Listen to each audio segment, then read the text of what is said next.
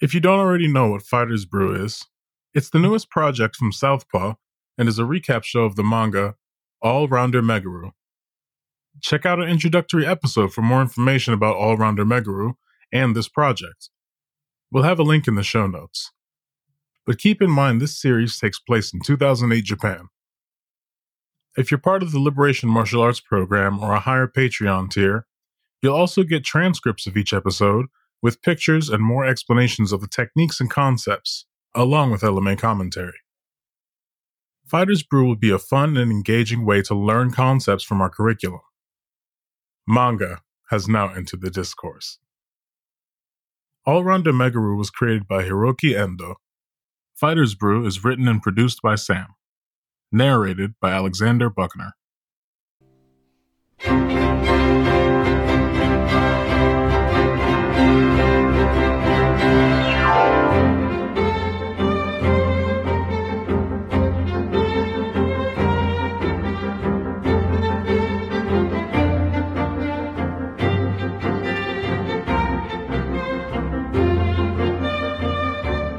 Fighters Brew, Episode 1.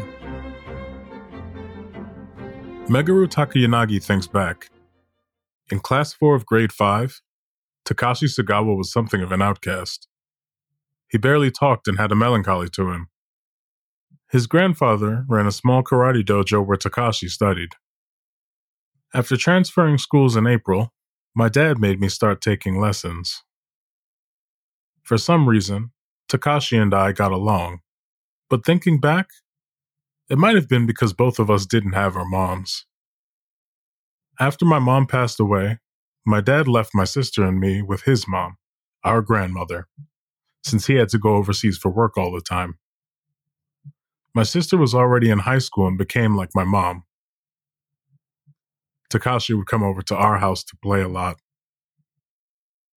Your dad works overseas too, Takashi kun?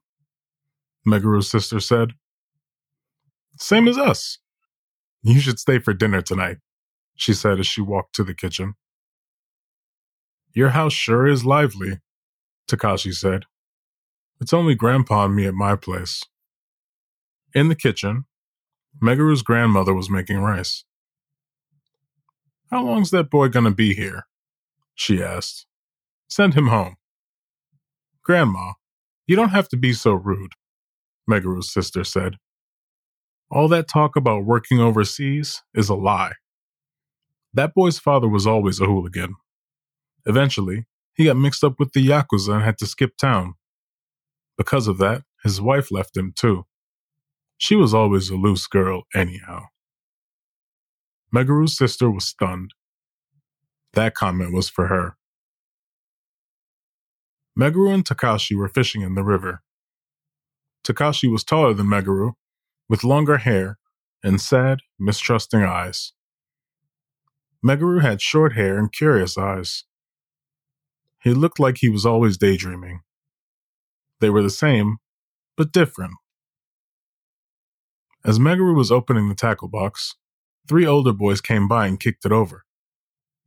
Hey, Takayanagi, an older boy with a cap said. I heard you started doing karate.